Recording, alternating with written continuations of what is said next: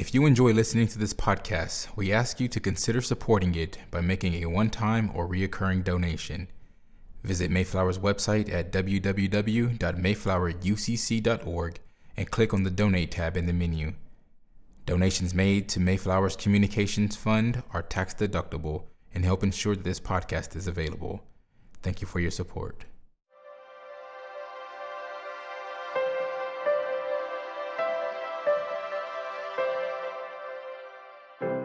The sermon you are about to hear was preached at Mayflower Congregational UCC Church in Oklahoma City by the Reverend Dr. Lori Walke, senior minister at one of America's premier liberal Protestant pulpits. At Mayflower, we are an open and affirming peace and justice church, where we believe religion should be biblically responsible, intellectually honest, emotionally satisfying, and socially significant. We go now to the pulpit of Mayflower Congregational UCC Church of Oklahoma City and to the preaching and teaching of Reverend Dr. Lori Walke. Let us bow our heads together. We hope you've stayed off Twitter this weekend, Holy One, but you've probably heard anyway. There's some anger about the new federal holiday or rather, there's some anger about it being called Juneteenth National Independence Day. Big anger. The use all caps on social media kind of anger. Apparently, calling Juneteenth an Independence Day is considered outrageous. But not all of us are surprised, for as Marcie Alvis Walker has pointed out, there are plenty of ways to oppress black people without breaking a sweat joining the Klan, or having one's life canceled or disrupted. Like saying that it can't be Juneteenth National Independence Day because July 4th is Independence Day.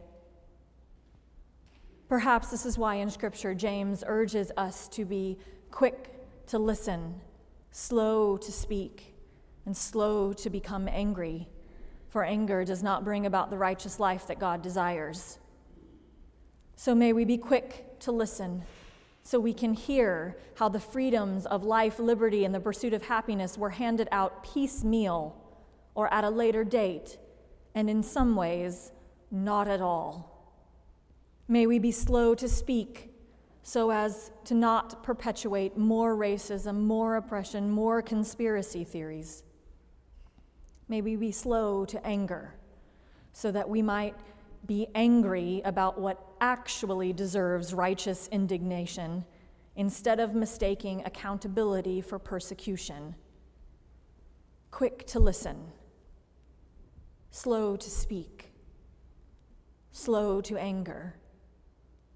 Help us, Holy One, to be the first to try it. Amen. The sermon lesson this morning comes from the book of Job, chapter 2, verses 11 through 13. Now, when Job's three friends heard of all these troubles that had come upon him, each of them set out from his home Eliphaz the Temanite, Bildad the Shuhite, and Zophar the Naamathite. They met together to go and console and comfort him. When they saw him from a distance, they did not recognize him and they raised their voices and wept aloud. They tore their robes and threw dust in the air upon their heads. They sat with him on the ground seven days and seven nights, and no one spoke a word to him, for they saw that his suffering was very great. Here ends the reading from our tradition. May God grant to us wisdom and courage for interpretation. The book of Job is a narrative, a story to talk about the question people have been asking since the beginning Why do bad things happen? We like to have reasons. We want to have explanations, insurance, and insulation against tragedy. It's why, when people, someone gets lung cancer, very often the first words out of our mouths are not, I'm so sorry to hear that, but Were they a smoker? We forget that being a person who smokes isn't the prerequisite for lung cancer, it's being a person with lungs. Humans want reasons to explain why bad things happen to people. We'd like to think bad things happen, well, because people really aren't that good as if being good enough will act as a protective barrier from infections or economic collapse or accidents. We hardly ever say that aloud, but we do live as if bad things only happen to bad people. If this is true, then we can relax because, unlike those heathens, we can be good enough to avoid pain and suffering. So perhaps this story, Job, is just not as holy as he seems, even though he is said to be blameless and upright, one who feared God and turned away from evil. Some people think this is why he, is, he was rich, and he was very, very rich. This is the prosperity gospel. But it's really not easier for rich people to be holier than thou, even if it seems like they want for nothing. Um, this is the question that is asked by the tempter in the story, though. It is suggested that Job's religious devotion is dependent on dividend yield and where the stock market closes at, the end of every day. So, what will happen if every Job loses everything uh, and lose everything he does? So, to recap all of chapter one, one day, a messenger comes running up the driveway with terrible news for Job. All of Job's oxen and donkeys have been stolen, and the servants who were watching them have been killed, save the one who had escaped to tell the tale to Job. And as that messenger was still speaking, another one burst in with news that fire came down from heaven, burning up all the sheep and goats, along with the servants tending them. And before that messenger could finish, another messenger came bearing news that all of the camels had been stolen. And before that news had settled, a fourth messenger came with the worst news of all. Job's children, who had gathered at the oldest sibling's house, all of them were dead, killed when a great wind caused the house to fall in on itself. There is no word for a parent whose child dies. Children without parents are orphans, and a living spouse is called a widow or a widower. But no one has ever come up with a word for a parent who outlives their child. So it is not surprising to us when the text next says that Job tears his clothes, cuts off his hair, and falls to the ground. This is expected. What we do not expect is for him to say, Naked I came from my mother's womb, and naked shall I return there. The Lord gave, and the Lord has taken away. Blessed be the name of the Lord. We do not expect that. Very often, Job is lifted up as the ultimate example of faithfulness, particularly for the lines I just read. This is how we should respond to trouble and woe. It is the most faithful way. But there are some other options, and they make sense in the context of this story and in the larger context of Scripture. It could be that Job has forgotten that lament is a faithful response to trouble. We find example after example of this in the Psalms Psalms of lament, those that express grief, sorrow, complaint, and protest. In other words, psalms that make a fuss. Those kinds of psalms make up almost half of the Psalter. As theologian Brent Strawn explains, the psalmists do not reach a place of new life by means of denying their very real, very difficult, and often very unjust circumstances, but precisely by voicing them. So maybe Job is really in denial, the first stage of grief, and he isn't ready to say anything else but what he thinks he's supposed to say. But the text doesn't footnote this for us because Elizabeth Kubler Ross wouldn't write the five stages of grief until thousands and thousands of years later. The text tells us that the tempter goes back to heaven to say that the only reason Job hasn't yet cursed God is because Job's personal health remains intact. The theory was that if Job were to become sick, then all bets were off. And so, to that end, Job is suddenly afflicted by what is described as an evil disease covering his skin from his feet to the top of his head. But the human experience tells us that this development actually requires no divine intervention. The collapse of Job's health was bound to happen because, as some of us know all too well, the body keeps the score. Denying grief and profound loss has consequences. Our hearts and our bodies cannot hold themselves up under too much grief, loss, stress, and trauma. There is a limit. If we do not deal with our trauma, our trauma will deal with us. We get ulcers. We want to sleep all the time. We start having chest pains. We develop high blood pressure. Our chest is so tight it feels impossible to breathe. An entire body part or two stops working altogether. Emotional trauma seeps into our bones and changes us on a cellular level. Our bodies try desperately to tell us when we are on the brink. Keep going at this pace and you'll crash and burn. Perhaps this is what Job's body was trying to tell him. His body begged him to grieve all that had been lost, to stop holding it in, to stop glossing over the total upheaval of his entire life, stop denying that things were bad. It is at this point that Job's friends show up. Now, when Job's three friends heard all these troubles that had come upon him, each of them set out from his home they met together to go and console and comfort him. They find him seated in the dust with a broken bit of a pot, scraping his own skin with the sharp edge of it. When they saw him from a distance, they did not recognize him, and they raised their voices and wept aloud. They tore their robes and threw dust in the air upon their heads. Notice that Job's friends do not immediately state their shock to Job at Job's condition. They do not tell him that he looks terrible or maybe he should put some makeup on. They do not tell him to buck up.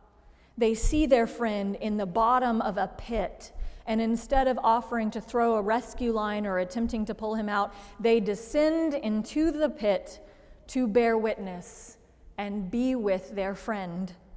They entered Job's pain and sat down to stay a while. It was a profound act of presence.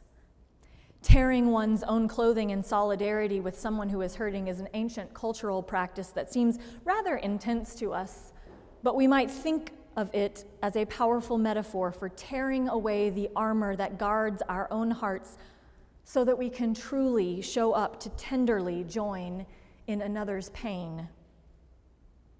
Job's friends went to the white hot center of Job's hurt, and no one said a word to him. They sat with him on the ground seven days and seven nights, and no one spoke a word to him, for they saw that his suffering was great. So notice again what they do not do. They do not try to fix it. They do not offer words of wisdom. They definitely do not give any advice. They do not attempt to patch things up with platitudes. They did this even though their silence must have been overwhelming, because Job also did not say anything. He was out of words. Theologian Dorothy Soelle describes this as the first stage of suffering, mute suffering. It is a time of numbness and disorientation in which the person experiences an acute sense of helplessness. Extreme suffering turns a person inward, making communication almost impossible. But Job's friends stayed with him in the silence. They did not run from it, they did not try to fill it, they simply held vigil. For seven entire days, they said nothing. It's a bit of a miracle, isn't it? We think people need us to save them with our words, that we'll be able to say just the right thing. This is true even though we rarely feel like we know the right thing to say. We think our presence is not enough, though, but we have to say something, which often leads us to say really unhelpful things like, God doesn't give us more than we can handle, or God needed another angel, or you'll meet someone new. But the most helpful thing Job's friends did was to show up and keep their mouths shut. How do we know that?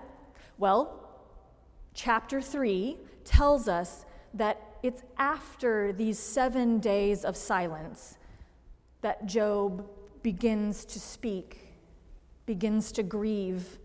Their presence, their showing up, enabled Job to find the language of pain and lament. He knows someone is with him in his heartbreak, which allows him to start the healing process. Job goes from denial to silence to telling his friends where it hurts because they showed up and held space for him. Or, as our beloved Doug Manning says, people in grief need the three H's hang around, hug them, and hush.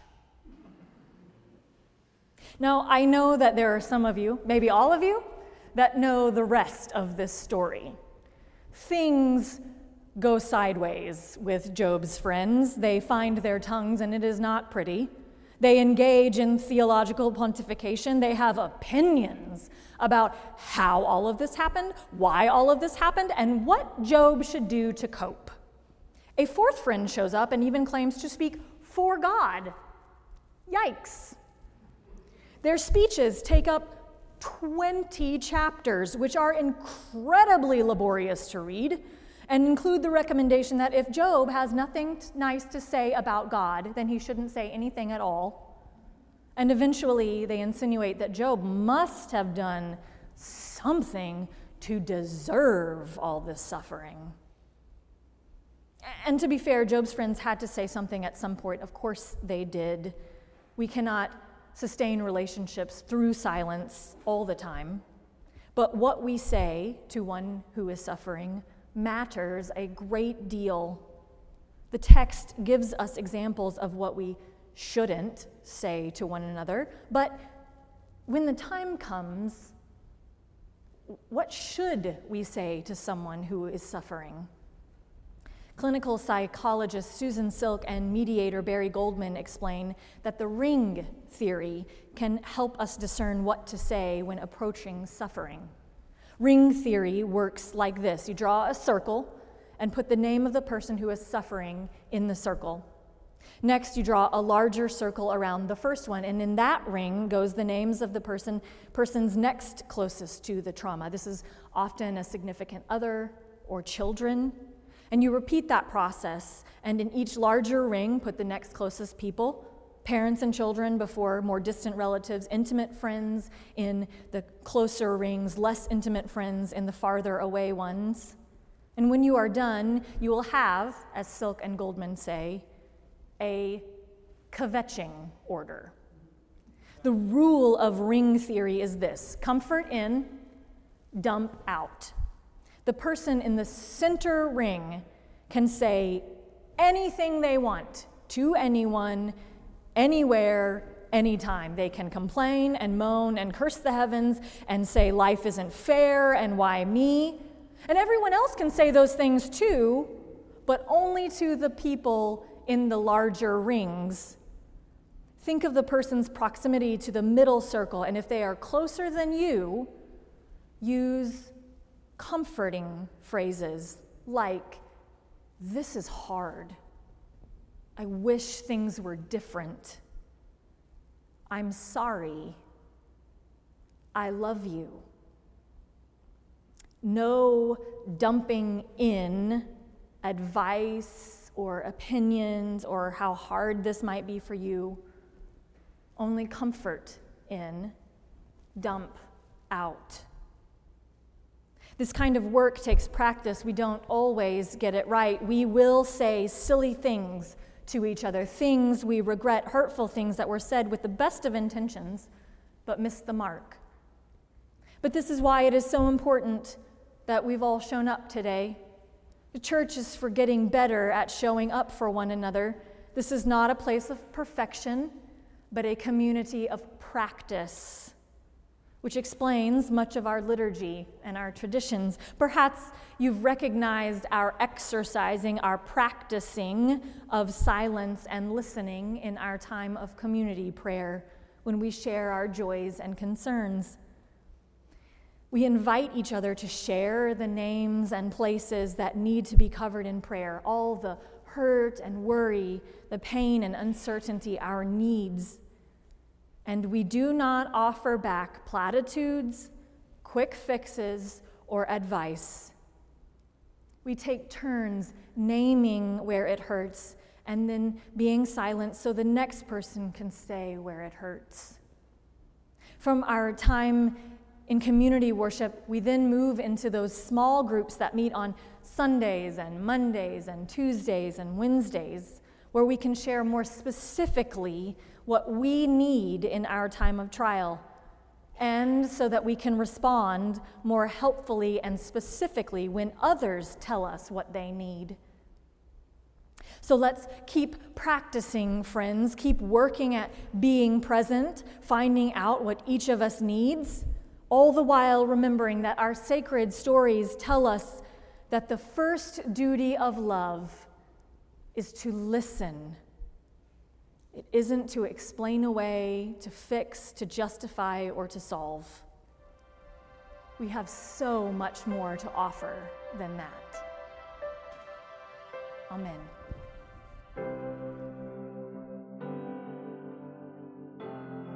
You've been listening to the preaching and teaching of Reverend Dr. Lori Walke, Senior Minister at Mayflower Congregational UCC Church in Oklahoma City.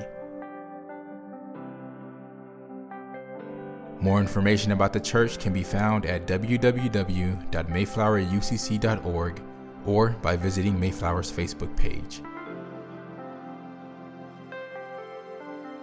Worship services are currently online only, premiering at 11 a.m. on Mayflower's Facebook page.